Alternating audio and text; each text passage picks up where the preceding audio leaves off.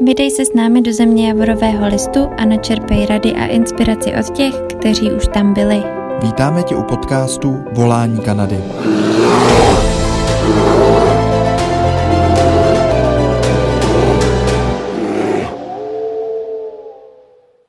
Ahoj všichni, zdravíme do skupiny Jak do Kanady. Máme tady další livestream. Tentokrát jsme se připojili do Calgary s Andrejkou, která v srpnu 2020 se vydala do Kanady na Working Holiday víza přes všechny uh, nepříjemnosti koronavirové uh, doby, uh, job offeru, povinnosti vlastně mít další nějaký dokumenty navíc při cestě do Kanady. Takže dneska popovídáme o celé té cestě z Čech přes Amsterdam až do Calgary a vrhneme se i na to, jak probíhá karanténa v Kanadě 14 denní a potom taky popovídáme o práci, která na Andrejku čeká teď asi dalších 12 měsíců, nebo jaký vlastně má plány prožít v Kanadě. Takže Andrejko, vítej, díky, že jsi udělala čas a pozdílíš s námi nějaké informace. Čau, čau, ráda. Ráda. Jančo možná doplní nějaký komentáře nebo nějak, co jsem zapomněl v úvodu a pak se rovnou pustíme do témat. Jo, určitě, když by vás cokoliv zajímalo na téma současná situace a odcestování do Kanady, tak pište do komentářů. My máme spoustu otázek připravených, ale určitě jsme tady pro vás. Andrejka je tady pro vás, takže cokoliv vás bude zajímat, pište do komentářů a ptejte se. Tak jo.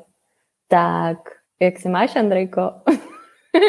No, mám se dobře. Dneska mám 13. den karantény, takže eh, zítra už můžu vyrazit do ulic a konečně tady poznat něco jiného, než tady svůj pokoj a zahradu. jsem docela natěšená no, na to. Super. Ty, než jsi vyrážela do Kanady, tak jsi vlastně mhm. zvládla sehnat uh, práci, protože jsi potřebovala job offer, ale ty jsi měla tu práci sehnanou už předem a měla si poměrně jinou takovou ne- netypickou cestu, současné mm-hmm. situaci, protože že jo, ty jsi byla vlastně vybraná spolu, řešila si už všechny ty dokumenty a pověs nám, co se stalo pak. Čekala si totiž na to, jestli se něco bude dít, nebo se nic nebude dít, že jo, a nic se nedělo. takže, tomu, takže si tomu šla vlastně naproti. Čekala jsem vlastně pak na to nejhlavnější, což je ten finální vlastně poeletter. Mm-hmm. A už jsem popravdě ani jako nedoufala, že odletím, protože můj původní plán byl odletět v polovině srpna, což se nakonec teda stalo, ale uh, nevěřil, nebo přestávala jsem pomalu už věřit, že by se to mohlo stát. Takže přesně jak říkala, já jsem byla vybraná z půlu v prosinci 2019 a potom jsem se začala zařizovat vlastně všechno, co se týče víza. Uh, chtěla jsem pracovat trošku s dětma, něco tady s nima dělat, neměla jsem ještě jasnou představu, co. Takže jsem si nechala udělat i medical exam, který se dělá v Praze. Potom jsem vlastně byla na, eh, na tom snímání otisku prstů ve Vídni a pár dní na to se vlastně uzavřely hranice český a protože byl covid virus a všechno vlastně se zastavilo. Eh, zastavilo se teda, že už nevybírali z půlu, potom pozastavil vlastně veškeré žádosti a já jsem byla teda ve fázi, kdy jsem měla zařízený tohle všechno a řešila jsem, co ještě víc můžu udělat pro to, abych se do Kanady dostala.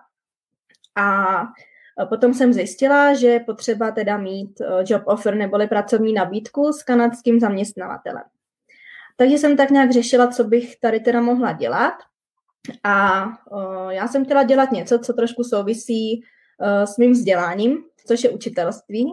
Takže jsem obepsala české školy v Kanadě s tím, že jsem jim zaslala svůj životopis, nějaké informace o sobě, včetně zkušeností a tak.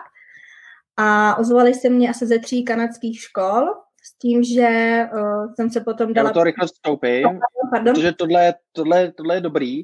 Kolik takových škol si obepsala, nebo jak si hledala, jako přes Google, nebo jak to probíhalo, takovýhle hledání? Že ne no. třeba všichni budou, budou lovit školy, ale aby měli takový poměr té třeba míry odpovědi, jaká se pohybuje. Jasně, jinak klidně se takhle ptejte, já budu mluvit a skákejte mi do toho, jak budete chtít. Um, takže jak jsem našla českou školu, přesně Google, české školy v Kanadě hledat. A vlastně obepsala jsem všechny, mají školy v Torontu, v Edmontonu, mm, právě v Calgary, jo, to vám všechno jakoby vyskočí. Takže jsem je obepsala s tím, že někdo mi neodpověděl vůbec, někdo třeba odpověděl, že nehledá stážisty, protože já to mám jako stáž. Uh, a uh, pak jsem si vlastně dala Skype s paní ředitelkou a zakladatelkou z České školy Calgary a tak jsme si padli vlastně do noty, ona mi říkala, co bych dělala, jaká by byla moje náplň práce a e, tak nějak tyhle Skypey pokračovaly a nakonec jsme se teda rozhodli, že e, zkusíme spolupráci a řešili jsme, co dál. E, takže jsme, ona se vlastně ptala v Kanadě, jak to je, když má o mě zájem, co musí udělat pro to, abych já dostala víza. A já jsem řešila v Česku na velvyslanectví a tak dál, co můžu udělat já pro to, abych se do Kanady dostala v době, kdy to je vlastně úplně není easy se sem mhm. dostat. Uh, mezi tím mi ještě ona uh, vlastně získala takovou druhou práci, což je au pair, protože do její české školy chodila rodina, uh, která právě scháněla au pair od srpna. Uh, takže jsem se i spojila i s ní a najednou jsem z žádné práce měla dvě, protože to časově jde skloubit, uh, oboje je to práce s dětma, což mě absolutně naplňuje a baví, takže je to pro mě daleko lepší, než eh, dělat někde číšnici nebo prostě takovýhle práce. A takže jsme spolu vytvořili job offer, jak teda s tou ředitelkou, tak s eh, maminkou z té oper rodiny, kde budu pracovat. A takže já jsem měla v podstatě všechno. Akorát jsem neměla... má, má ten kanadský zaměstnavatel hmm. uh, nějaký další povinnosti? Třeba, jestli o tom víš, nebo jenom prostě sepsat ten uh, papír, že jo, ten, ten job offer, nebo má tam toho něco víc, co ještě dokládat? Sepsali jsme jenom ten job offer. No, cool. takže jsme je vytvořili s tím, že o, tam vlastně, co tam je, tak a co bych doporučila všem, co si ho budou vytvářet, protože se ho můžete vytvořit buď vy a poslat ho potom tomu kanadskému zaměstnavateli, anebo obráceně. Závisí to vlastně na spolupráci a, a na tom, jak si to mezi sebou domluvíte. A co obsahoval ten můj uh, job offer, tak bylo, um, bylo vlastně, samozřejmě mělo to takovou formální strukturu, bylo tam hlavička, předmět a takovýhle ty obecné věci, co najdete na webu u vás. A uh, potom tam byl hlavně teda text, kde bylo napsáno, proč jsem pro ně takzvaný essential worker, což znamená, proč mě tady potřebujou, proč, uh, čím jim tady jsem přínosem, protože to vlastně zdůrazní to, že vás tady fakt chtějí a potřebujou. Jo? Tak ty jsi to měla asi dobrý, že si prostě jako češka, že jo, a oni jsou čes, česká škola. Právě, právě. Hmm. Proto si myslím, že třeba jsem měla takhle mnohem větší šanci, než třeba eh, kdybych žádala o nějakou práci číšnice. Ale hmm. za, když to třeba někdo dobře okecá, tak proč ne? Jo, Vše, všechno se má zkusit, takže proč ne? A e, další část, teda, co bylo v tom textu, tak bylo to, že se mnou počítají, včetně té 14-denní karantény. To znamená, že já jsem tam měla napsáno, že plásnu teďka, že plánujou, že začnu pracovat od 1. září 2020 a že počítají s tím, že teda 14 dní budu v karanténě, takže by potřebovali, abych se na kanadské území dostala uh, před těma 14 dny, což je třeba toho 19. srpna, nebo tak nějak to vycházelo což je taky důležitý, aby tam ten zaměstnavatel napsal tohle, že se váma počítá až po té 14-denní karanténě, kvůli tomu, aby si potom ty imigrační úředníci nemysleli, že se vykašlete na karanténu a půjdete rovnou do práce. Tak. Uh, takže... takže vlastně dřív, než, uh, takže pořád jsme ve fázi čekání na poje, ale hmm. máš dva job offery vlastně. Jo, přesně tak. Většinou to, co takhle jakoby slyším nebo koukám do skupin, tak je to právě obráceně. Že už mají i poje, ale nemají job offer. Přesně tak, ale spousta lidí, jako proč to zdůraznuju, je, že spousta lidí, že jo, čeká na to, že prostě mají vyřízený biometrický údaje a říkají, ty jo, a co teď, tak už vám to někomu přišlo nebo nepřišlo? A že tím, že je to ten proces vlastně pozastavený, tak uh, mi přijde důležitý a inspirující a motivační, že se tomu dá jít vlastně naproti i naopak, že mm. prostě nemusíte čekat na to, až se rozjedou procesy, ale že prostě ty si sehnala práci, že jo. Pokračujte dál, no, přesně. A, a já to ještě doplním mm. krátce. Protože tohle je strašně důležitý, si myslím. Spousta lidí přesně jako čeká a teď říká, hele, dokud nedostanu pojer, tak se nemůžu hejbat, ale teď je ten čas, kdy člověk může surfit a oslovovat eh, ty teda, Andrejko, si to měla teda super rychlý, že jo, docela jako s těma odpověďma, co si, co si mailovala, ale tak teda jako štěstíčko se někdy usměje, že jo, což je fajn, uh, ale ne vždycky tak může chodit, někdy to může prostě trvat měsíc, dva, tři, kdo ví, ale co jsem chtěl ještě zdůraznit je to, že ten job offer je něco, co tady v minulosti vlastně s těma working holiday vízama nikdy nebylo, teď to je mhm. teda nově, ale zároveň stejně jako ta koronavirová situace a všechny ty opatření, které jsou dělané, je taky nová a nikdo neví, eh, jak dlouho to tady bude. A je, skoro to ani nechci říct, jo, ale je možný, že podmínky Working Holiday Víz udělování pro Českou republiku se změnějí a může tam přijít něco nového, dalšího, nebo ten job offer tam zůstat, že jo, dál, takže ty uchazeči prostě tak jako tak budou muset uh, o něj nějak zažádat, získat si ho a, a hmm. potom doložit a teď je ten čas prostě super si to hledat, no. Přesně, to jsem pak teda taky chtěla dodat a říct, že uh, se hodně jakoby snažte, jo, přesně, využívejte ten čas efektivně a uh, hledejte, různě pište do různých facebookových skupin nebo uh, se googlete a věřím, že něco najdete. A já teda, co jsem dělala, tak já jsem uh, nečekala na ten POE letter, ale já, jakmile jsem měla ty job offery, tak jsem je uh, rozeslala na Eh, na, na oficiálních stránkách mají několik eh, odkazů na eh, takový formulář. Já vám ho pak sem, když tak třeba hodím. Je ten webový formulář. Je na webu, přesně, je na webu ve článku. A skrz tenhle formulář jsem psala, s tím, že jsem tam napsala asi tři dny po sobě, tu stejnou zprávu, dala jsem tam jako přílohu tyhle job offery a prostě jsem psala, protože mě bylo jasný, že OK, že na mě třeba zapomenou, nebo že si řeknou, jo, je toho hodně a to. Ale já si myslím, že jsi jim udělala, já si myslím, že jsi mu udělala vyloženě radost, že jsi jim to poslala tři dny za sebou. Já myslím, že oni tam mají napsané něco, že odpovídají během pěti dnů nebo tak nějak.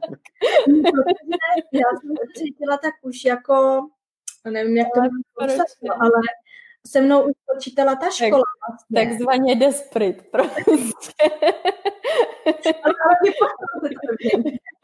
fungovalo to. Takže ne. Um, přesně, protože mě pak přišlo, že už se mnou počítala vlastně ta rodina, ve který bych dělala au pair. Počítala se mnou ta ředitelka, že nastoupím do školy a budu učit a já jsem je nechtěla zklamat a nechtěla jsem jim pak říct, jo, já to nemám, nemůžu dorazit. Takže tady to si myslím, že byl takový ten hnací motor, proč se snažit o to víc. Ne, to je skvělý, mně se to moc líbí. Tak, tak jo, k, k job offeru hmm. uh, máme, máme článek a Andy ho celé doplňovala, uh, dávala tam i screeny, uh, takže mrkněte, jak do Kanady CZ a tam, nebo přes Google asi job, job offer do Kanady, myslím, hmm. že tam vyskočíme uh, někde. Uh, v rámci členské sekce se snažíme taky tam dávat seznam vlastně z těch zaměstnavatelů a Eh, dávat nějaké kontaktní informace, což může být pomocný pro některý. Když budete mít otázky, klidně dávejte pod tohleto video rámec komentářů, eh, dostaneme se k ním, všechny projdem. A já bych to klidně posunul eh, z Joboferu na další takový dokumentík. Já mám, ještě, já mám ještě jeden dotaz jenom Dobře hledání práce, jestli ty jsi šla rovnou přímo po českých školách, neměla jsi někdy myšlenku, že by si zkusila pracovat i v kanadské škole nebo školce? No, ne, já jsem měla tu ideu v české škole. Ale určitě, jako jestli má někdo vzdělání, jestli má eh, pokročilou úroveň angličtiny, tak samozřejmě to může taky zkusit. Okay. Akorát si myslím, že uh, oni žijou tady pro tu českou školu jste jako něco, pro ně to prostě znamená, že budou mít rodilýho mluvčího, když to v Kanadě Hmm. No, jasně. Ne, chápu. Jenom jsem, jenom jsem se chtěla zeptat, jestli si vlastně vůbec neměla myšlenku, uh, ne, ne, že by, že by zkusila i kanadskou školu. Ale ještě k tomuhle mě napadlo třeba, jestli je tady někdo, kdo umí španělsky, nebo něco takového. Má nějaký třeba certifikát, tak zkusit nějakou španělskou, jo, nebo Francie, vlastně francouzskou školu a tak. Jo, jo, Montreal, Quebec. Mm-hmm. Jo. jo dru, druhý oficiální jazyk. Mhm. Jani, promiň. Ne, v pohodě. Já jsem, uh, no ještě bych zůstala před odletem, protože si před odletem kvůli práci s dětma ještě potřebovala si zařídit medical exam, mm-hmm. uh, teda ještě předtím, ještě přišel ten poje, že jo, a tak uh, co všechno obnášela ta prohlídka, dělá se v Praze, že jo, dělají to jenom prostě vybraný doktoři, mm-hmm. myslím dva v Čechách a musíš mít předem domluvenou schůzku. Něco to stojí, tak uh, co tě tam čekalo a jak komplikovaný to bylo dostat rychle exam. Uh, tak objednáte se tam skrz internet, já jsem volala telefonicky a paní mě dost rázně řekla, že neexistuje, že musím jenom přes internet. Jinak odkaz uh, na, dělá to paní Patočková, se jmenuje v Praze a najdete to, dáte si medical exam v Čechách a vyleze vám to, nebo to najdete. Bude doktorka Slavná. tak jak aby to bylo, aby všichni si to mohli poznamenat a mít uh, hledání Pište si výpisky dneska. a vy jsem učá, tak, tak to Paní učitelka, to se takže uh, dělá se to v Praze. Není to tak, že jdete ke svému praktickému lékaři a dostanete papír, to vůbec. Takže se objednáte, děláte si výlet do Prahy, a během hodiny a půl, na stránkách mají napsané, že to trvá dvě hodiny, já jsem byla za hoďku a půl venku. To je hotový. S tím, že nejdřív je prohlídka u doktorky, která je jak jakoby zaměřená na psychickou stránku, tak fyzickou, to znamená, že se s váma chvilku povídá, ale není to rozhodně nějaký výslech nebo tak, jenom prostě normální otázky a, a jak se vám v životě daří a tak, během pěti minut konec, jo. A potom teda kontrolovala zrak, uši, pusu, pak mě ohmatávala páteř, břicho a takovýhle věci. Potom mě poslala na jiný oddělení, kde se odebírala krev a potom na rentgen hrudníku. Uhum. Takže až tohle všechno bylo hotové, tak jsem se vrátila zase zpátky k té první doktorce, která mě teda ohmatávala, dělala mi tu psychickou, psychické vyšetření. A ona si to všechno psala do svého systému, do počítače a vlastně online to pak poslala na, na nevím kam, prostě na nějaký stránky, které se obraz, zobrazí potom v té Kanadě, takže v Kanadě pak vědějí, aha, Andrea, dobře, má medical exam hotový. Takže jo. ty si tam vlastně nic nahrávat nemusela?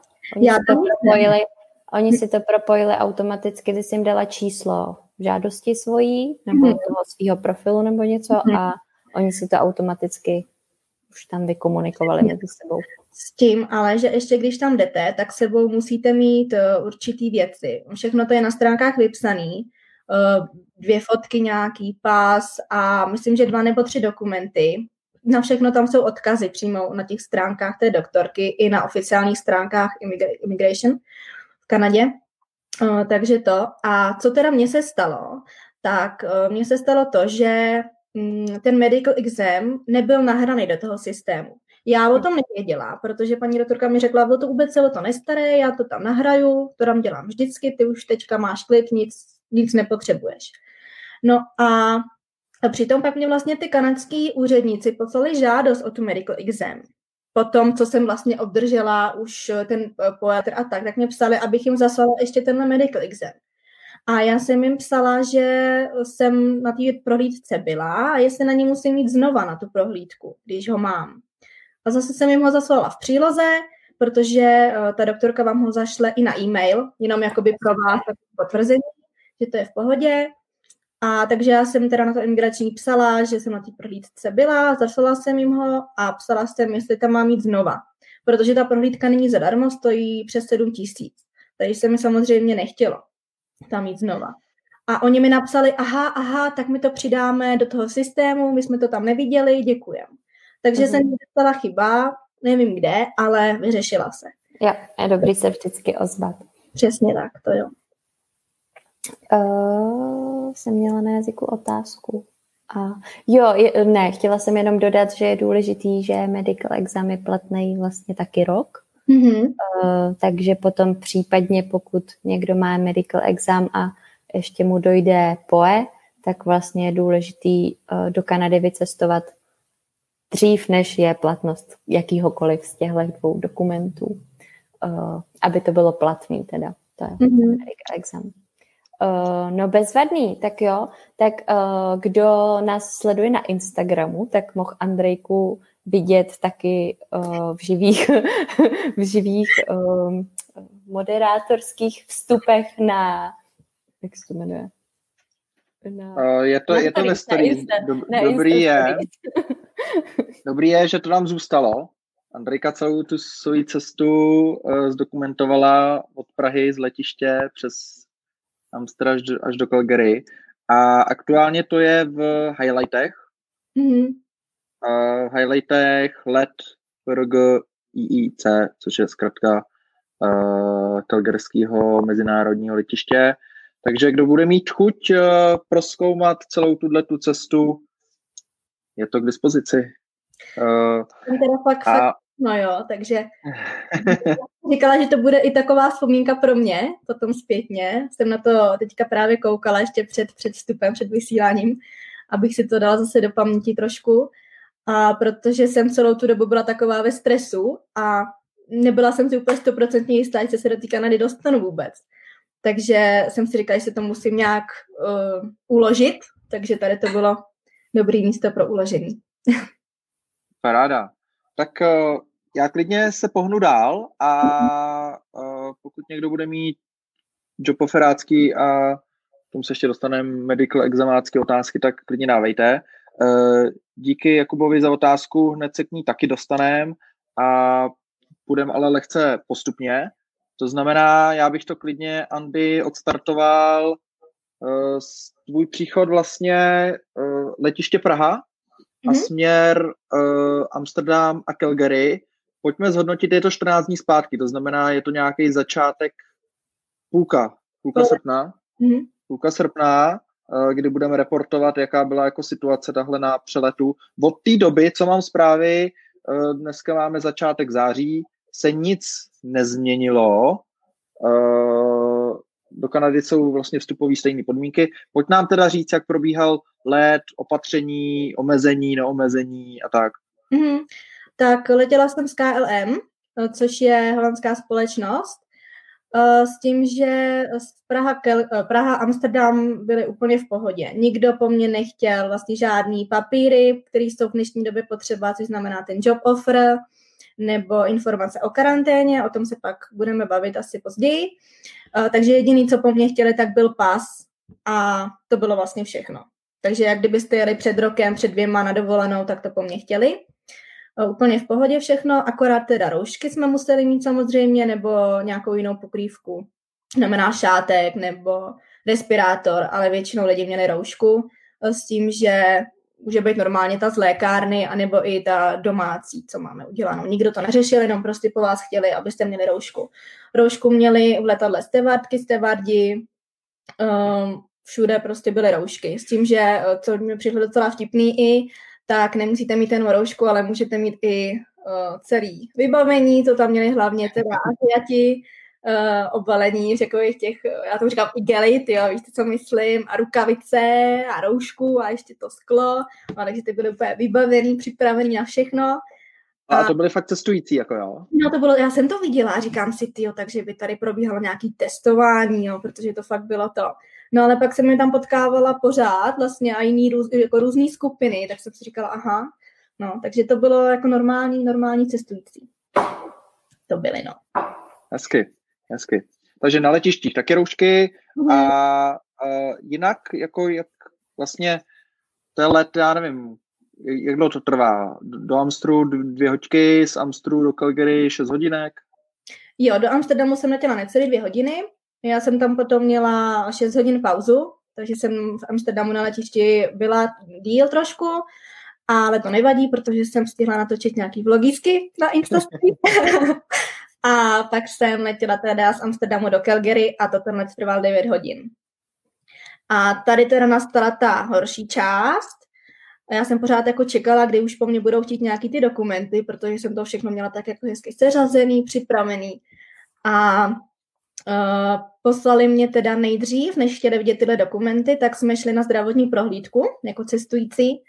Ta spočívala v tom, že vám změřili... Už, už, už jsme v Calgary? Ne, ne, ne. Jenom abych se zorientoval. ještě jsme v Amsterdamu. Jsme v Amsterdamu. Jsme v Amsterdamu. Zdravotní prohlídka. Hm? Mm, před nástupem do letadla. Takže uh, už jsem měla odbavený kufry a šla jsem teda ke gateu a před gatem uh, jsme, jsme měli takový stáneček a v tom nám měřili teplotu. Byl tam pán, který se jenom ptal, kam letím, jestli zkontroloval mě, jestli jsem tam správně, změřil mi teplotu a potom mi dal takový papír na vyplnění ohledně teda covidu, s tím, že tam bylo, byly tam tři otázky, ano, ne, uh, související s tím, jestli máte teplotu, jestli kašlete, Druhá otázka byla, jestli jste se setkali s někým, kdo měl uh, covid v posledních 14 dnech. A třetí podobného rázu, teďka se nespomenu, ale je to, mám vyfocený ten dokument právě v tom storíčku, v těch highlights, takže to dám zpětně, když tak dohledáte. A to Já se... myslím, že i na webu, Jani. Dávali jsme ho i na, na web? Ještě není, není, ale bude tam. Bu, bu, bude na webu, bude na webu, dát dodáme. Tak, takže ten papír jsem potom odevzdala a mohla jsem jít teda si sednout a čekat, až se otevře ten můj gate a nastoupit do letadla. A tam jsem seděla a já jsem ten typ člověka, co spíš jako čeká, až všichni jako budou a já budu mezi posledníma, než stát těch 20 minut minimálně ve frontě. Takže jsem tak seděla, pozorovala jsem a to jsem úplně asi neměla dělat, protože jsem viděla, jak jeden eh, ten vlastně, nevím, jak Mm, prostě pán, který kouká na ty pasy a pouští vás do letadla, tak on pak jako začal hrozně kontrolovat ty dokumenty a ty pasy a začal suverénně ty jako lidi posílat pryč, kdo neměl asi to, co očekával. A já jsem tak jako seděla a říkala jsem si, sakra, jo, to jsem neměla vidět, protože jste vlastně, jo, úplně to ve mně stoupla nervozita a říkala jsem si, tak když mám všechno, a začala jsem to kontrolovat, vlastně dokumenty, říkám se, máš všechno, buď v pohodě a to, ale stejně vám to nedá, že když tam sedíte a pozorujete tohle. Takže jsem viděla asi pět, pět lidí, uh, někteří byli z mým věku, někteří byli starší, což mě překvapilo, já jsem čekala, že spíš jako budou vyhazovat tenhle můj věk, než ty starší lidi třeba, jo, ale hmm. je takový jenom předsudek nebo očekávání. No a co potom teda nastalo, tak bylo to, že Uh, on ještě někomu volal, ten úředník potom, zjišťoval asi nějaký informace bližší a pár z nich se teda díky tomuhle hovoru asi dostalo zpátky do fronty, takže mohli jít do letadla, ale někteří z nich prostě šli domů, no. Protože neměli evidentně ty dokumenty, co měli mít. No a co po, tobě, co po tobě takhle při vstupu do letadla teda chtěli vlastně? Jo. Mm-hmm, tak tenhle, při tomhle vstupu po mě chtěl pás, eh, ptal se, co budu dělat, proč jedu do Kanady. A měli jsme pak právě i spožděný od toho letadla, protože on u každého člověka strávil docela poměrně dlouhou dobu. Mm. Takže, takže tohle. A chtěl potom vidět výzum, takže jsem mu ukázala po letr, což mu stačilo, a chtěl vidět job offer. Jo. To chtěl vidět. Job offer chtěl vidět. Job offer chtěl vidět. Uh, wow. Jo. Takže, takže fakt, jestli prostě nebudete mít nějaký ty dokumenty, tak tam ani jako moc neleste, protože nevím, jako jestli chcete to zkusit a risknout, můžete, ale fakt teda silný nervy to budete mít z toho. No. no, takže pak jsem byla ráda, pak jsem seděla v letadle, pohodička a, a jela jsem, letěla jsem. S tím, že to mě překvapilo ještě to, jenom pak vás nechám taky mluvit chvíli. že mm, bylo plný letadlo. A to jak směr Praha, Amsterdam, tak Amsterdam, Calgary. Přitom letiště nevypadalo nějak jako plný. A tak jsem čekala, jakou budu mít pohodičku, jak se natáhnu nohy a to. A byla jsem trošku zklamaná, no, protože to bylo fakt plný letadlo. Já jsem se chtěla zeptat na to, jak bylo plný letadlo. Jo. no, vidíš, A ještě s jakou leteckou společností si možná letěla, protože jo. hodně lidí řeší, že Smartwings nebo někdo ruší lety. Já a... jsem letěla. WestJet. WestJet, Letěla jsem s KLM a to se mě teda taky stalo, protože já jsem přemýšlela, váhala jsem právě mezi WestJetem a KLM. A uh, nakonec... To není žádná placená spolupráce? Tedy? Jo, jo. ne. Takže uh, jsem si nakonec rozhodla pro KLM a den na to, co jsem si koupila letenku, tak uh, jsem zjistila, že ty WestJetáci zrušili veškerý lety do konce září. Aha. Takže jsem si říkala, jo, tak dobrý. Nevím, jak je to teď, ale to hmm. asi prostě neví dopředu, co se stane. Jo. Takže a jak dlouho předem si kupovala letenku? Moc uh, třeba 14 dní dopředu. Hmm. Jo. Jak hmm, s aerolinkama to je, mají trošku takový těžší období, samozřejmě hmm. Lety někdy rušejí, někdy ne. A seznam nízkonákladových leteckých společností, který jsou, řekl bych, trošku víc ohroženější, tak eh, seznam je taky na webu, jak eh, do Kanady. A mezi nízkonákladové patří i například Air Transat, eh, který vypadá jakožto normální aerolinka, ale je to prostě nízkonáklad mm, a, a, a je americký teda, no, ale samozřejmě má jako kanadský, uh, kanadský letouny a, a hangáry a, a podobně, ale jenom to tak zmiňuji. A my se klidně posuneme dál mm-hmm. a už jsme v Calgary a postupně navážem na otázku Lukáše tady, který se ptá na imigrační, uh, co řeší za dokumenty, ty job offery, jak na něj kouká, jestli nějaký to zdůvodnění toho essential mm-hmm. worku tam, tam řeší, jak moc to je přísný. Ale klidně, Andy, začni od začátku, a nevím, třeba jaká tam je fronta, nebo tak. Prostě si, prostě si zrovna vystoupila z letadla. Já jsem první fotku, kterou jsem poslala domů. A, a ne, ne, ne. A co se týče toho imigračního, tak rozhodně mějte všechny dokumenty, plus ještě klidně nějaký navíc, když budete mít. Prostě čím víc, tím líp. Protože uh, v mý, z mý zkušenosti to pomohlo jedině, jo. Mm, co určitě je teda potřeba, tak um, cestovní pas, všechno to, co je normálně, za normálních podmínek pro work and holiday visa, plus potřebujete job offer a, a pak taky potřebuje, potřebujete karanténní plán na 14 dní, o tom jsme ještě nemluvili, tak jestli můžu do toho teďka zahrnout karanténní Jasně, plán. To víš, víš, karanténní plán důležitý, to je prostě nějaký papír. Je to papír, je to kus papíru, který můžete udělat vy, nebo v mém případě uh, to dělala vlastně ta opera rodina, o které pracuju. Ale fakt si stačí se udělat sami, když si to uděláte, s tím, že uh, tomu dáte taky nějakou hlavičku, trošku nějaký vzhled a napíšete tam, uh, kde budete pobývat v době karantény. Já bydlím teda s tou rodinou, ale většina, co se rozhodne vlastně z vás asi někam takhle letět do Kanady, tak si zařídíte ubytování na nějakém hotelu, hostelu, nebo skrz Airbnb booking. Takže stačí v pohodě jenom tam prostě napsat přesnou adresu, kde budete, kontakt na majitele toho bytu a kontakt na vás, jak e-mail, telefonní číslo. Eh, další věc, která je potřeba tam napsat, eh, odkaď budete eh, vlastně brát jídlo, nebo jak, jakým způsobem se budete stravovat. Jo, většinou to funguje Uber Eats nebo tak, protože vlastně když jste v karanténě, tak se nemůžete dojít ani do obchodu. Jo, což je taky takový... A já myslím, že tam má být zároveň i jak se dostaneš do toho místa karantény, nebo ne? Uh, to tam, hele, není to úplně v těch podmínkách, ale je to zase jedině plus. Hmm. Čím víc tam toho napíšete, tak tím to je lepší. Jo, takže jo, já jsem to tam měla, to je pravda, že mě rodina vyzvedne a pojedeme k ním domů. Jo, s tím, že tady normálně jsou taxiky, Ubery, takže můžete napsat, že pojedete tímhle stylem. Je to možný. Mm-hmm. Takže no. s tím není problém, jako že by si lidi museli hned na letišti pronajímat auto, aby se vlastně s nikým nepotkali. Můžou jít normálně hromadnou dopravou s rouškou. A... Jo. My jsme to dělali tak, že pro mě vlastně přijela ta rodina, ale jeli jsme tím Uberem právě. Aha. Takže akorát, jo, museli jsme sedět na zadních sedačkách, samozřejmě s rouškama, ale uh, mohli, jsme, mohli jsme jet normálně. Uh-huh. Jo? Takže tohle, dejte si akorát pozor na jednu věc. Mě to vůbec nenapadlo, protože já jsem si v Čechách zrušila číslo český. Uh, řekla jsem si, jo, a od 18. mi zrušte český číslo, já jdu do zahraničí, budu na wi že jo, a to.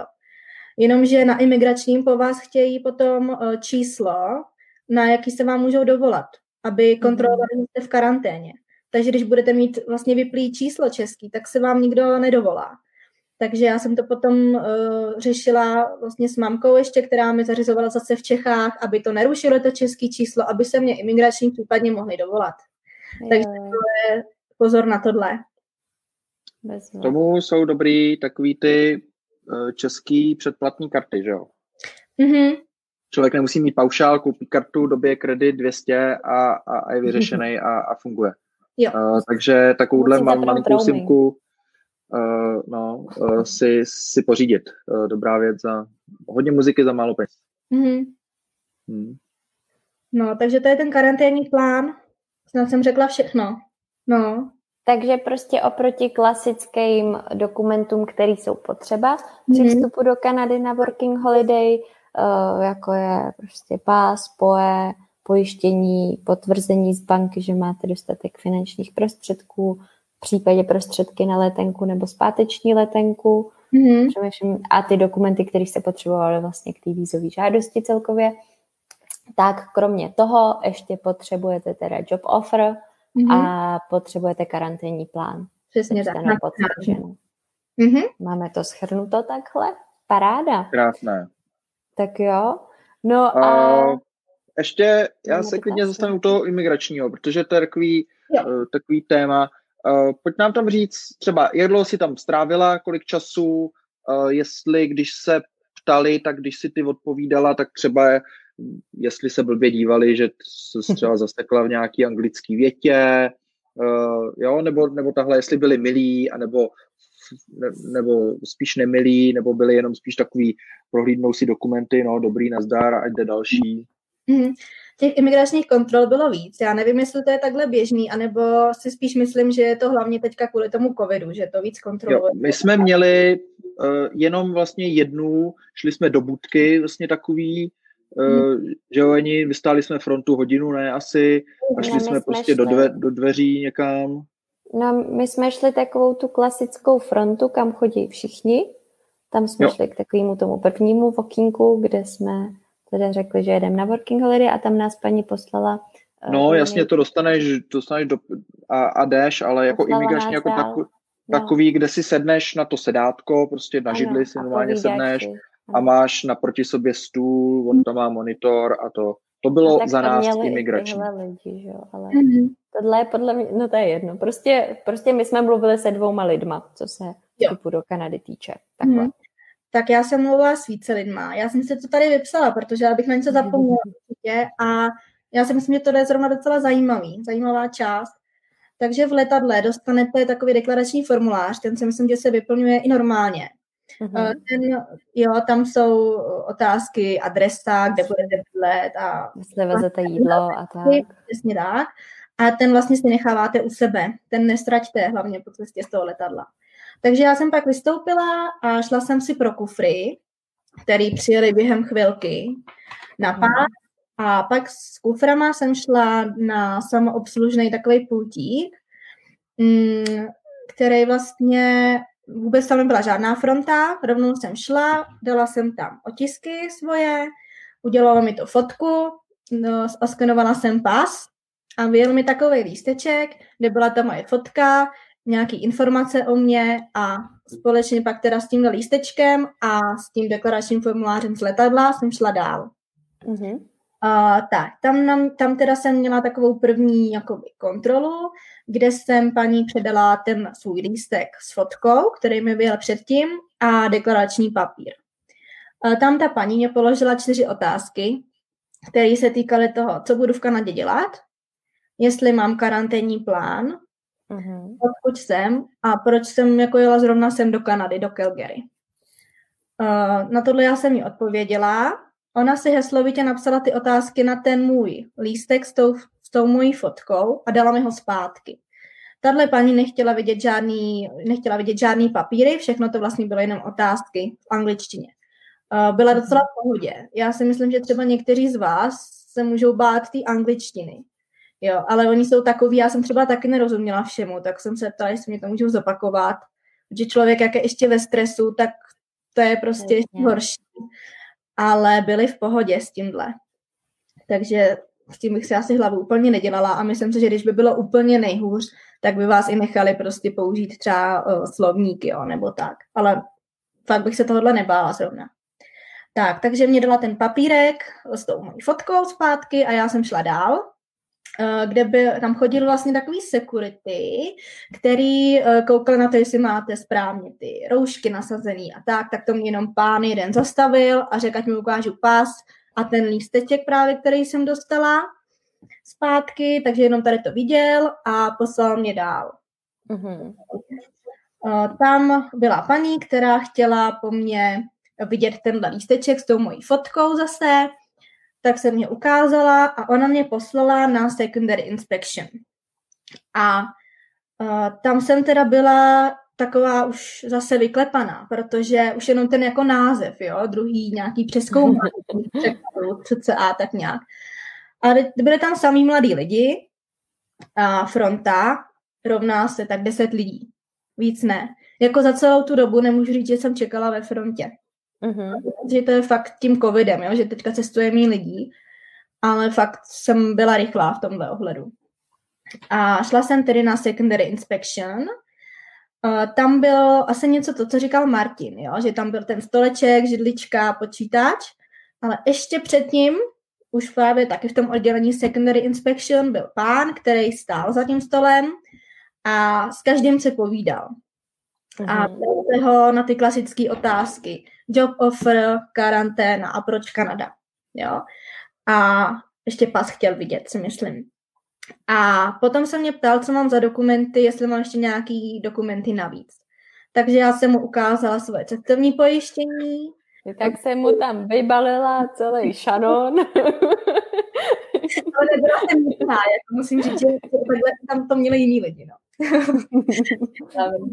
Uh, takže co teda tenhle chtěl vidět, tak byl job offer, karanténní plán, pas, uh, ukazovala jsem mu výpis ze svého účtu, uh, pojišťovnu, uh, potom uh, chtěl, jo, určitě, poje, uh-huh. a já jsem ještě teda měla navíc smlouvy vytištěný, takže jsem mu dala to, a já si myslím, že já jsem tam dala fakt, ne ten šanon, ale jenom ty papíry z toho šanonu, že jsem to tam fakt dala všechno. Jo. A bylo to vlastně to, co jsme si říkali, jo, ty dokumenty. Takže to, říkám, čím víc, tím líp. A uh, on se to tam nechal a poslal mě, ať si jdu sednout na takové lavičky, které tam byly. Tak jsem tak čekala a za chvilku si uh, pro ty moje papíry došla jiná úřednice ta si je vzala a odnesla si je ke svému stolečku s počítačem, chvilku tam něco hledala a, a po, chvil, po chvilce si zavolala nějakého kolegu k sobě. Takže já zase byla úplně na nervy z toho, protože jsem si říkala, co zase se řeší. A ještě jedna taková věc, co, takže jsem měla strach z toho, že mě taky můžou vyhostit z toho důvodu, že jsem, že mě byly zamítnuty víza do, uh, do Ameriky dvakrát. A já jsem mhm. v té době nevěděla. Ale pak zpětně, když jsem se koukala už v té karanténě tady, tak uh, tam bylo vlastně napsané, že Kanada a, a Amerika mají nějakou takovouhle dohodu. No, no, no. Že když tě nepustí tam, tak tě nepustí ani tam. Takže jsem dvojnásobně tolik vděčná, že se mi to povedlo být.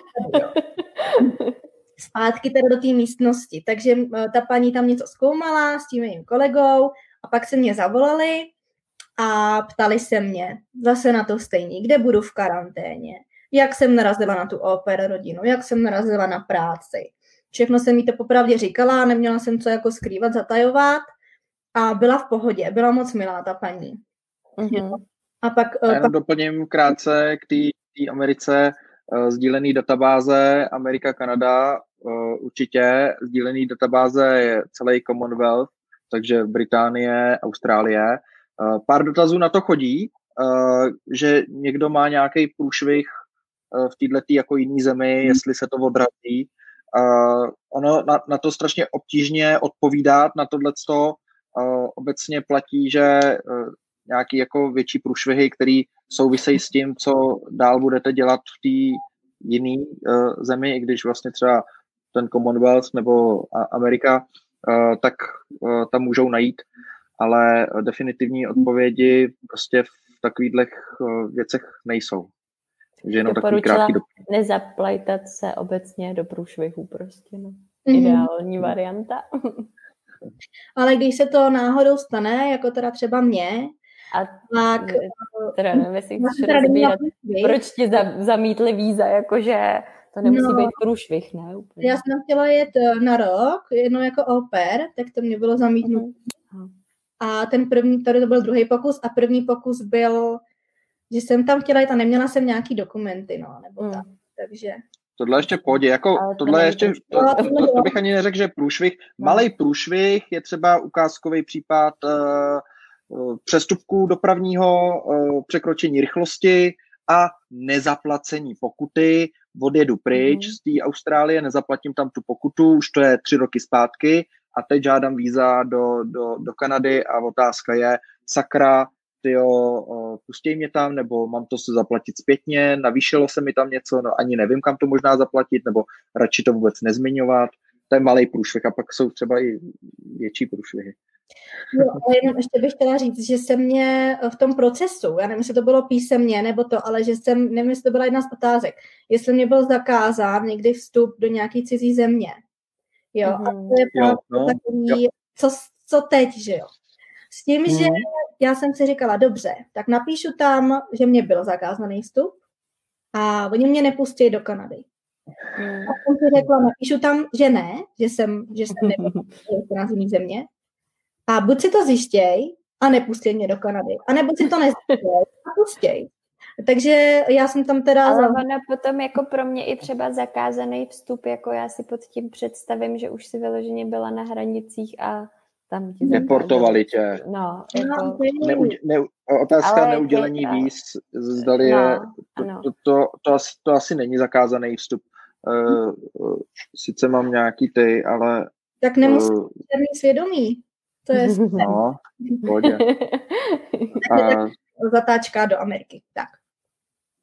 Tak jo, jsme back jsme back někde v imigračním nebo už po Takže imigračním. Jsi, jo, jsi takhle popovídala s paní prostě na imigračním.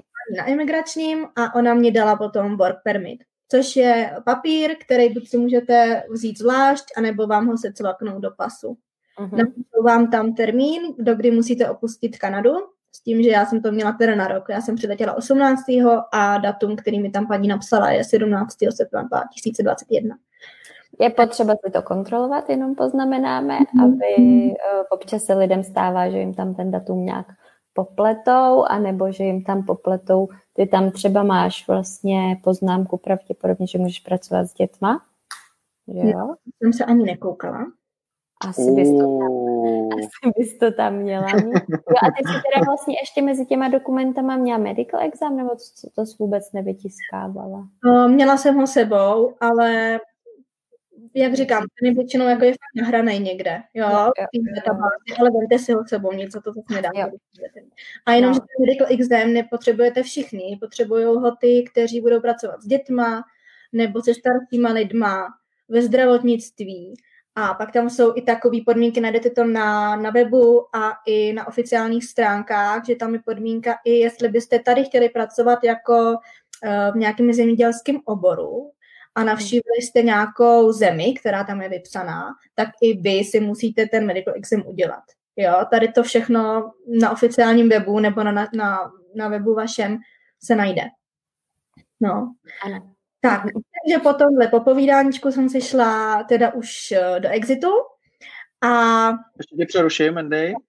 Mm-hmm. Když se nás ptá, mm-hmm. já tomu nerozumím, ale jestli těch lidí bylo 6 až 7, než si získala work permit.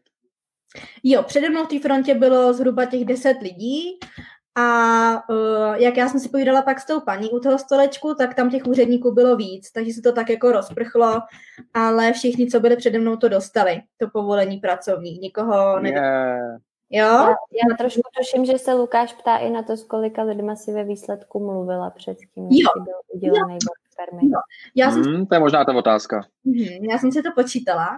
A to počítala tak jako šesti, sedmi. Jo, ještě teď jsem totiž u konce. I když to tak vypadá, už to je dlouho. Oh, okay. Okay. tak, to, tak to Lukáš trefil.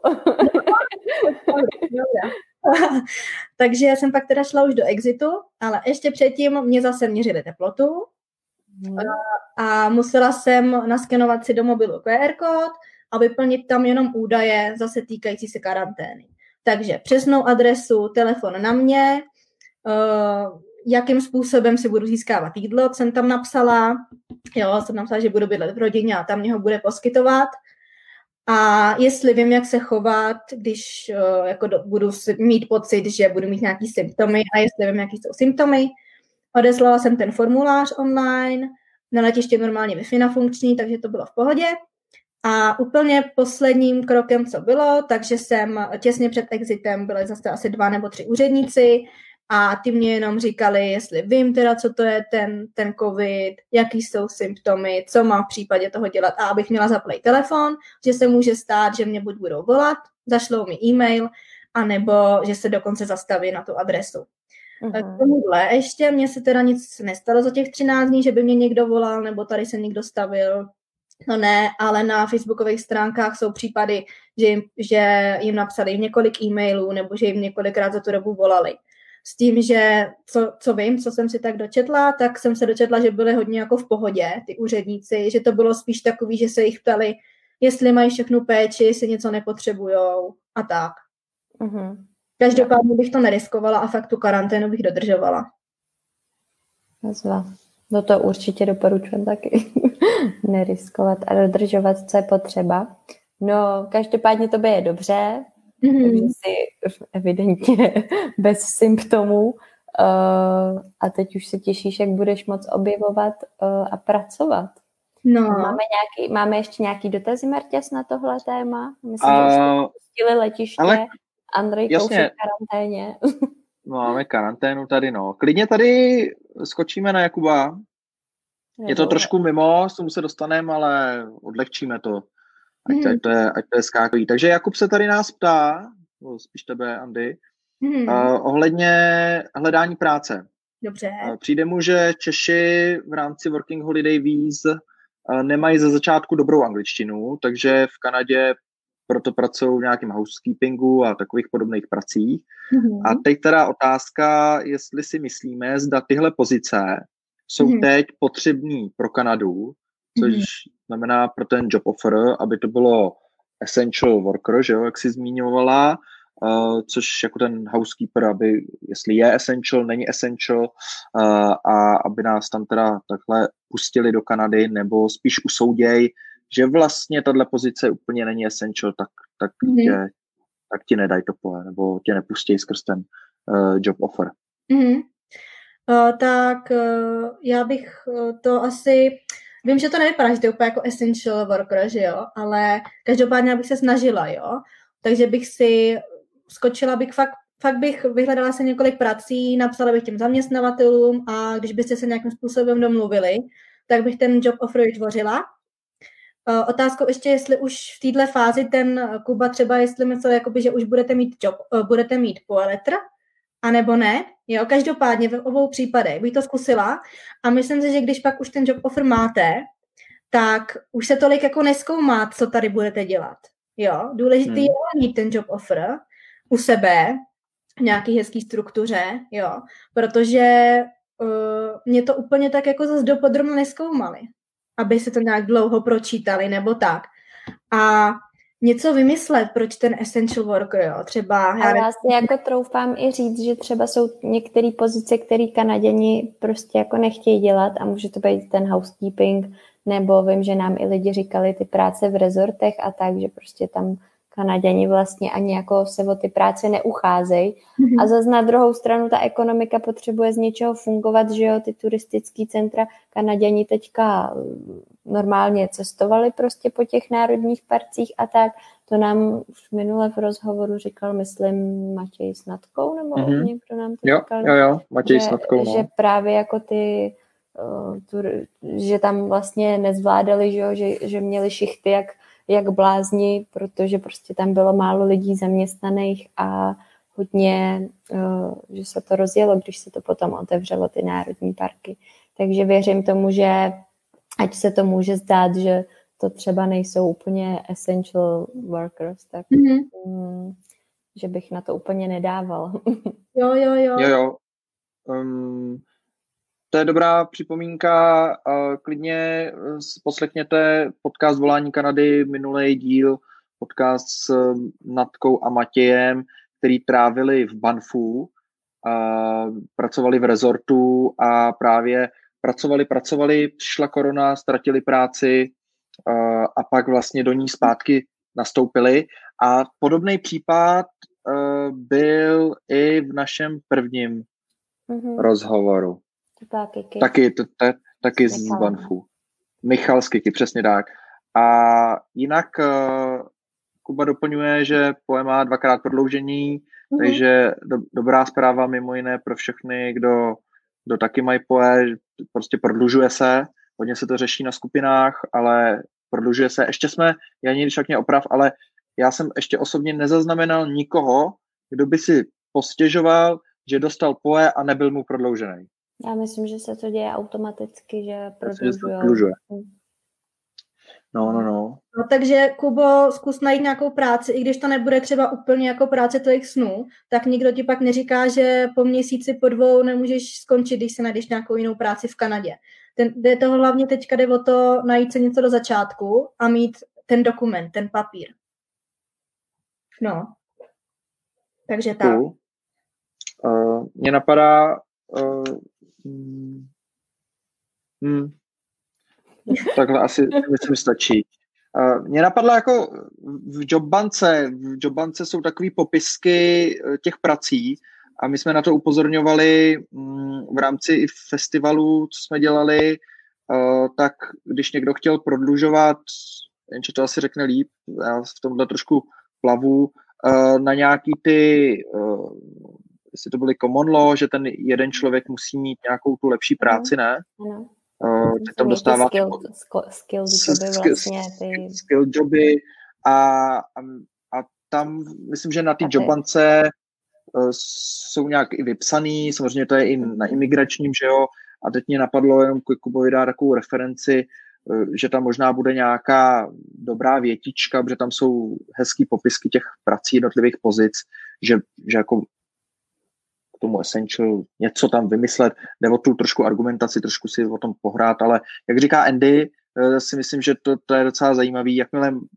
zatím to tak vypadá, jakmile máš job offer, tak jako neskoumaj, že a ty jsi zahradník, tak to, to, to job offer ne teda zahradníkům, ne, ale, ale jiným lidem, jo, takže to se asi moc tahle neskoumá. Hmm. Zase záleží, na koho bys pak tady narazil, ale myslím si, že jakmile máš job offer, tak máš jako vyhráno, no. Jo. Tak jo. Um, tady navazující otázka, pojďme teda ještě uh, je ten job offer, to je hodně zajímavý. Uh, Kája se nás ptá, uh, zdali napsat, že zaměstnavatel se mnou počítá až po karanténě nebo od data příletu. Mm-hmm. Protože je tam ta povinná 14-denní karanténa po příletu do Kanady. Jo, já jsem tam měla obě informace. Měla jsem tam napsaný, že zaměstnavatel s mnou počítá od uh, toho data po karanténě, ale že uh, potřebuje teda, abys ty přijela už dřív, aby z těch 14 dní mohla být v karanténě a že s tebou počítá od toho data po karanténě. Jo? Snad takhle. To byl, to byl tvůj případ teda, protože školství jo. Že jo, začíná v nějaké... Ale myslím si, že to je jako obecně. Ale, ale eh, myslím, že určitě jenom stačí případně, když člověk neví jako přesný termín, kdy přijede, takže s váma zaměstnavatel počítá a že počítá s tím, že vás zaměstná potom, co si odbydete 14-denní karanténu. Mm-hmm. Ano. Mm-hmm. Krásný. Kájo, no, doufám, že jsme odpověděli, kdyby ne, doplň a skočíme rovnou tady uh, na Robina, jak moc se řeší pojištění, uh, takže pojďme zpátky na imigrační asi. Uh, musí být vyřízené na celou dobu pobytu, nebo stačí například tři měsíce a pak se dopojistím. Mm. No, uh, možná to krátce uvedu. Uh, pojištění je nutný v rámci Working Holiday Visa uh, mít na celou dobu pobytu. Pakliže není na celou dobu pobytu, eh, je tu riziko, a je to psané na oficiálních stránkách, že vám bude uděleno to výzum working holidayový eh, jenom na tu dobu, do kdy máte vlastně to pojištění. Takže to je dost blbý. Eh, potřebujete mít takový pojištění na celou dobu svého plánovaného pobytu. Kdyby jo, někdo jako chtěl strávit kratší dobu v Kanadě, tak jasně. Uh, ale dopojistit se potom v Kanadě, uh, to ne, to, to, to, tak, to, to tak nejede se. A musí být nepřetržitý, pozor na nějaký k těm kartám, občas jsou jako s opakovanýma výjezdama, to nesmíte mít s opakovanýma výjezdama, musí být uh, nepřetržitý, dlouhodobý a a ještě jedna podmínka tam byla ani uh, repatriace nutná.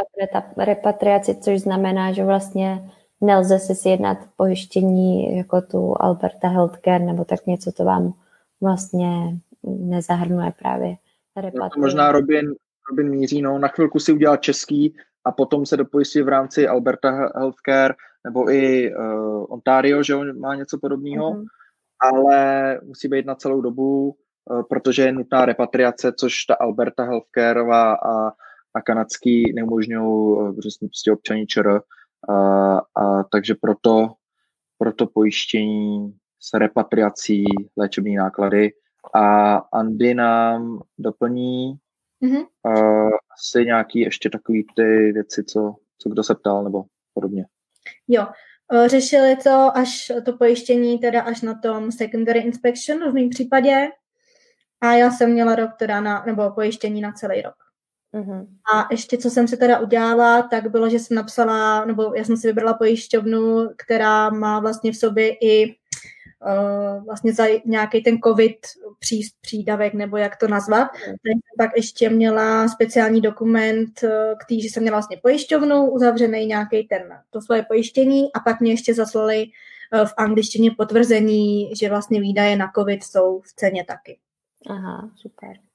Ne, není to, jo. nikde není napsaný, že to je potřeba, ale jak říkám, víc tím si myslím. A Robin doplňuje, to je přesně o to, co jsem, co jsem mluvil, Global Assistance platí po celé zemi, takže asi planetě je myšleno, ale je nutný se vrátit na jeden den zpět po, desát, po 90 dnech, hmm. pak platí znovu na 90 dní. To je přesně, to jsou takzvané opakované výjezdy, uh, tohle pojištění není vhodný pro working holiday víza roční výjezd. To je přes, přesně ten opačný mm, pol toho, kdy my musíme mít uh, dlouhodobý nepřetržitý pojištění. Takže to znamená, bohužel, Robine, tohle pojištění, kdyby se na to koukali a, a, a jeli by podle uh, toho, co píšou na uh, imigračním, jaký jsou oficiální podmínky Kanady, tak tohle by neprošlo. Tak. tak jo. A Patrika hodíme tady, máme dotazy dneska, to je parádní, už máme hodinu streamu. Uh, skvělý Andy, díky, že, že držíš. Uh, Patrika, kam jste se prosím obraceli, kdo jste prodlužovali POE? Možná na Janču asi? Dotaz? Uh, mám, uh, máme, uh, prodlužuje přes, se, pardon, prodlužuje se přes webový formulář na stránkách kanadské vlády. Určitě to máme sepsaný v článku a teď přemýšlím omezení cestování do Kanady v době koronaviru, nebo tak nějak. Na blogu. Stačí do Google, stačí do Google hodit omezení cestování do najdete Kanady. Tam, najdete tam i postup uh, a i osobní zkušenost. Super, protože jsme vytáhli uh, pár jedinců, kteří nám psali přes mail, oni, že jo, a prodlužovala se po. A jediný takže... co, tak vlastně se má prodlužovat až v momentě, nebo žádat o to prodloužení v momentě, kdy vám po končí ta platnost během 30 dní, ne dřív. Uh, Páč jsou pak zahlcený asi žádostma, takže počkat až 30 dní předem a mm-hmm. Prodloužení. Super. Tak jo. Uh, můžeme se letmo uh, vrhnout na pokračování příběhu Andy a jsme v karanténě. Pojď nám teda, Andy, říct, ale 14 dní v karanténě, uh, to musí být storky, ne? Takhle, uh, máš tam nějaký pokojíček, já už trošku ze zákulisí vím, že si utíkala i na zahradu, že tě pouštěli a viděla si nějaký králíky, nebo co tam běhalo. To jsem všechno viděl, asi na tom Instagramu nebo kde. A, ale pojď nám říct nějaký uh, storky, jak to tam prožíváš, 14 dní zavřená. Tak já jenom ještě zopakuju, že dělám tady Alper, takže bydlím u rodiny s tím, že oni mě tady vyhradili svoje patro, takže já jsem úplně mimo ně, nemusím s nimi být v kontaktu, ale potřebuju je, protože potřebuji jíst a mm mám kuchyň tady u sebe, takže oni mě vaří. s tím, že už první den, vlastně to bylo docela takový vtipný, jsem se zbudila vlastně den po příletu a koukám a na WhatsAppu hned jako zpráva, jestli chci čaj nebo, nebo kafe ke snídani. Jo, a říká, ty jo, to je luxus. No, mně přijde hlasovka od té právě od té maminky tady. Uh, Andy, máš to na schodech dobrou chuť? Teď jsem možla z pokojíčku, internet schody, dole na schodech jsem měla svoje jídlo, kávu, snídani, příbory a, a dobrý. Takže takhle, že jo, potom nastal oběd, večeře, s tím, že máme takovou večerní tradici, že uh, každou večeři vlastně teďka po tuhle karanténní dobu, tak já sedím dole na schodech, mám tam židli připravenou a, a maminka s dětma sedí nahoře na schodech a společně jíme a, a bavíme se, protože musíme že dodržovat nějaký bezpečnostní pravidla my náhodou něco. Uh, takže to je takový netradiční, docela zajímavý dobrodružo. Včera jsme se bavili, že nám to bude docela chybět potom, tohle naše tradice. A teda mají zahradu, takže já můžu na zahradu s tím, že ten první týden jsem tam moc nechodila, kvůli tomu, aby jsme nebyli v kontaktu, ale teďka už tam normálně chodím, takže si můžeme na dálku povídat. Jak říkal Marťas, tak eh, na zahradě máme občas nějaký veverky nebo zajíce, ale jak jsem pak zjistila, tak je to slabý odvar, protože jedna paní nám na Instagram zaslala, jaký na zahradě běhá medvěd a jak vlastně to je úplně normální. Takže tak cool to není, jak jsem si myslela. No a každopádně já jsem se týkala... v Kanadě měli na zahradě tchoře, takže... každopádně to, to, to nebylo cool.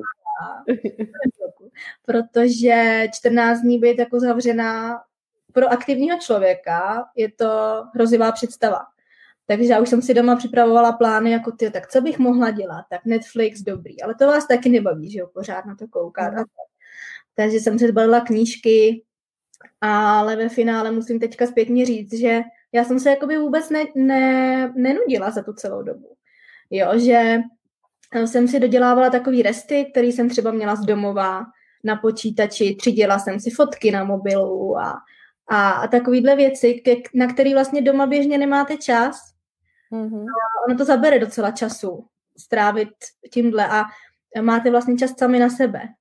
Na té zahradě nebo tak, tak tam jsem si cvičila hodně a nebo jsem si fakt jenom ležela a četla jsem si knížku a trávila jsem čas sama se sebou, no což si myslím, že úplně jako doma čas není třeba, jo? že tam jsou rušivý elementy a tak. A neříkám, že se netěším samozřejmě ven, to jo, protože mě lidi píšou, tak jak se máš, jaký to tam je, Jo, nebo a už jsi to koupila. Všechno přijde, ale zase je to takový, že se máte aspoň na co těšit. No. Takže pro ty, kdo třeba se chystáte do té karantény, tak si zkuste vybrat ubytování aspoň třeba s balkónem, nebo když tam bude zahrada, tak úplně super, protože je to asi ještě něco jiného, něco horšího být zavřená vlastně jenom, jenom v místnosti. No. Takže tak. Super. No a mě ještě napadá k práci vlastně, protože hmm. teď už ti karanténa končí, nebo co budou, co budou tvoje první činnosti po tom, co ti skončí karanténa, když rovnou máš rovnou nástup do práce, nebo jak to má? To už je zítra, my jsme, my jsme no. Andy chytli poslední den tady v karanténě, uh, tahle na livestream, takže už zítra jede nový režim, co? No, už se těším. Teďka už mi právě začíná práce první, což je právě ta oper, takže ráno už odvádím děti do školy. Mm-hmm. A mezi tím, co budou ve škole, tak se těším, že se tady projdu jenom prostě po okolí té školy a zjistím, kde vlastně bydlím. Pak další věc, na co se těším, tak je, že půjdu normálně do krámu s jídlem, se podívat jenom, co je tady jiného než u nás. Jo, jaký tady mají potraviny a tyhle věci. A to jsou asi takové základní věci. Jít se projít, jít se podívat, co je tady jinýho a být v kontaktu že jo, s těma lidma. Už mm-hmm. taky. Mně ještě napadlo vlastně, ty si během, během karantény si zvládla vyřídit i nějakou byrokracii. Většina lidí, že řeší, mm. že po příletu musí, když chcete pracovat v Kanadě, musíte si zřídit sociální uh, číslo, což je Social Insurance Number a bankovní účet nebo takovéhle věci. Dá se tohle, ty jsi to zařizovala online, takže se hmm. něco z toho dá online, tak uh, Takhle si taky využila karanténní čas, ne? Docela. Mm-hmm. A ještě jsem ho taky využila k tomu, že jsem se právě dívala různě a udělala jsem si takový to-do list, co bych chtěla v Kanadě vidět, co bych chtěla stihnout. Takže to je taky super pro tohle.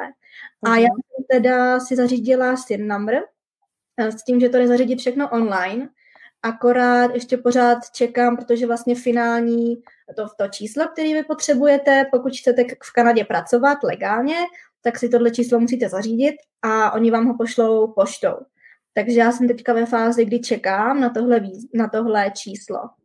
Pak jsem chtěla zařídit účet kanadský, ale na to je potřeba to SIN number. Takže jsem teďka zaseknutá na tom, že čekám na tohle. Na tohle.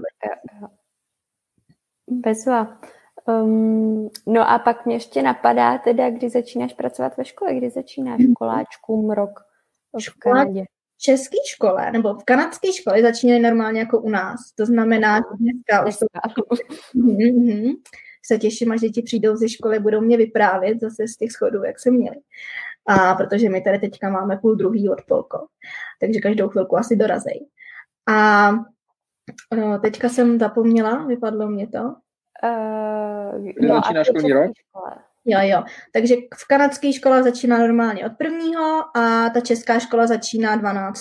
v sobotu, protože oni mají jakoby, přímé vyučování pro děti jenom v sobotu, protože v týdnu chodí do jejich kanadských škol a v sobotu teda tráví v české škole. Mm-hmm. A s tím, že mám potom nějakou online práci od paní ředitelky zadanou, takže uh, si myslím, že já každý den tak nějak budu pracovat si, ale v přímém kontaktu s dětma budu každou sobotu. Jo. A pojďme si teda ještě možná říct, to mě docela zaujalo, teda, že je to vlastně takhle jednodenní, jednodenní akce školní, česká škola. Uh, jaká, jaká bude tvoje náplň práce, nebo jak bude vypadat, jak budou vypadat tvý pracovní dny, ať už v pozici operky, tak uh, ve škole, nebo co bude mm-hmm. pro školu? Tak v pozici oper... Jestli teda to tušíš už trošku, samozřejmě si to asi bude měnit, ale... Trošku vím ty základy pozici oper budu se starat o děti, když uh, maminka nebude doma. To znamená, že ráno udělám snídaní, vezmu je do školy, uh, potom mám volno, uh, potom odpoledne je vyzvednu ze školy, vezmu je na nějaký kroužky, případně vezmu do parku, uděláme se nějaký, budu se jim prostě věnovat, jako by se jim jinak věnovala jejich mamka. A mamka, až přijde z práce, tak si je vezme vlastně do režie ona hmm, a takovou tu hygienu, večeři a tady ty věci. Takže já mám spíš takovou tu strandovnější část s dětma. Nemusím je eh, hnát do postele, a, aby si vyčistili zuby. a co se týče práce ve škole, tak oni teda mají jednou týdně v sobotu, protože přes týden to jsou vlastně děti, který mají jednoho rodiče Kanaděna a druhý jejich rodiče Čech. Nebo třeba mají předky Čechy a chtějí, aby to dítě umělo češtinu. Oni ty děti neskutečně nasávají. Já, jak tady bydlím v téhle rodině, tak jejich děti umějí čtyři jazyky. Oni tady se učí vlastně uh, francouzštinu, chodí do kanadské školy, takže mají češtinu, uh, angličtinu, potom mluví česky, protože dva roky žili v Česku, ale narození jsou ve Španělsku. Takže oni vlastně, uh, šestiletá holčička tady na vás pustí čtyřma jazykama. Jo.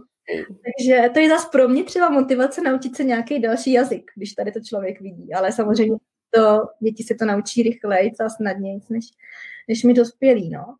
Takže ta škola funguje jenom v sobotu a já přes týden budu připravovat nějaké vzdělávací plány, připravovat nějaké materiály na tu výuku, aby děti měly tu výuku trošku takovou hravější formou a aby je to bavilo, ta čeština. Mm-hmm. Super. Takže to je taková hlavní. To je hezký, jo. Moc hezký. No, tak jo. Um, mám další dotaz? Co, co tě, no, jaký máš plány? Co jsi, co jsi třeba vlastně vymyslela během karantény za ty místa, co bys chtěla v Kanadě stihnout vidět? No, uh, napsala jsem si, že bych si chtěla vyzkoušet jízdu na přím spřežení. Že chtěla lyžovat, takže to je další věc, co jsem dělala, že jsem si přidala uh, nějaký bazarové stránky na Facebooku, abych našla nějaký lyže a lyžáky a teplý oblečení, protože to jsem s sebou rozhodně netahala. A o, příští víkend máme naplánovaný právě s touhle rodinou výlet do Jaspru. takže to bude takový první výletík. Ještě doufám, že klapne počasí, že bude ještě hezky a teplo a tím vlastně zahájím tady tu, mm, protože cestování je samozřejmě součást toho, co tady chci vidět, nechci tady jenom pracovat. Takže to bude takový začáteční výlet, počátek. Mm-hmm. Super, tyjo, tak to si moc užij, Jesper. Mm. Dej nám, dej nám vidět teda, teď máme začátek září, mm-hmm. jak, je, jak je v Calgary, aby si to lidi uměli představit, uh, že ono se říká, Kanada je studená, ale uh, no tam je docela teplo, viď? Teďka jo, já když jsem přiletěla, tak jsem se z letišní haly dostala kolem páté hodiny odpoledne a bylo 33 stupňů. A já jsem mi a říkám, ty to není možný, protože jsem právě si říkala, že Kanada zima. A teďka vlastně těch 14 dní tady svítí pořád sluníčko. Teploty zhruba kolem 20. A kolikrát jsem venku jenom v tričku a v teplákách a je úplně suprově. Tím, že teda mě vždycky tady ta rodina říká, užívej si to sluníčko, běž ven, nebuď zavřená doma, pak tady mm-hmm. je fakt zima. Mm. A já se toho teda dost bojím a uvidím, jaký to bude v zimě tady, no. Protože uh, prý tady není nenormální, když je minus 40. Takže musím se vybavit. Se v těch sekáčích nějakých nebo tak koupit pohodlný teplý boty a kabát a připravit se na tu zimu. No. to zvládneš. Musím. On pak přijde, on pak přijde šinuk občas. To. Že se to oteplí trošku. Tak jo, a já myslím, že tyjo, máme tady hodina 16. Já už bych to pomalu uzavíral. Hmm? Máme ještě nějaký dotazy? Nebo? Do, dotazy máš jedně ty, Ani, ty jsi taková dotazová. Já, mě už došly, já už mám. Máš, já už všechno vyčerpaný, super. Ne, do, dotazy tady pečlivě kontroluju, zatím nejsou, kdyby se objevily, pustíme. Každopádně uh, budeme uh, sledovat tenhle ten příspěvek dál, takže kdyby někdo měl další dotazy, tak uh, klidně dávejte pod příspěvek. Tohle video zůstává na facebookové stránce Jak do Kanady. Možná ho posloucháte ve streamu, v podcastech Volání do Kanady. Posílejte klidně maily nebo se připojte do skupiny. Jani, pojď tam nějaký Možná jsem něco závěrečně zapomněl, jestli jsem něco zapomněl, nezapomněl. Uh, no, s Andrejkou se můžete těšit, nebo na Andrejku se můžete těšit u nás na webu, protože uh, je členem našeho minimalistického týmu a přispívá na Insta Stories a jsme za to moc rádi, takže, takže určitě Andrejku nevidíte naposledy. A můžeme se těšit a sledovat dobrodružství i dál. Skvělý je, že Andrejka nám uh, krásně aktualizuje právě třeba to SIN number, uh, je čerstvě aktualizovaný a něco jsme aktualizovali. Takže to prochází čerstvou 2020 aktualizací, za co jsme nesmírně vděční a určitě sledujte Instagram, Andrejka tam bude dávat nějaký reportérský reportérský stories, na to se osobně taky těším. Jo, na akci. uh, Andy, tobě díky moc za, uh, za všechen uh, čas a i tohleto sdílení zkušeností. Fakt to, jsme to vzali dneska hodně, hodně dopodrobná, tu imigrační a přípravu a to je dobře, protože uh, o tom to je, že jo, si o tom konečně poslat i ty jako takový detailní, často třeba nedůležitý, ale pro někoho důležitý informace. Není to jenom napsat, nebo vlastně máme články imigrační kontrola, že jo, v Kanadě eh, na blogu, ale eh, prostě hodinový stream, povídání o celém příletu do Kanady taky dá člověku trošku sebejistoty, že jo, jak to tam vůbec probíhá. Takže moc díky, díky za to. Já děkuju a přesně to jsem si říkala, že to pomůže vlastně i ostatním, kteří jsou v té fázi, že už teda pořád čekají na ten job offer nebo na to poe letter a tak, takže se nezdávejte, urgujte imigrační úředníky, snažte se najít práci a budu vám dřet palce. Moc děkujeme, Andrejko. Já taky, mějte se hezky. Mějte se parádně Čauky u dalšího podcastu a streamu. Ahoj. Čau, čau. Uh!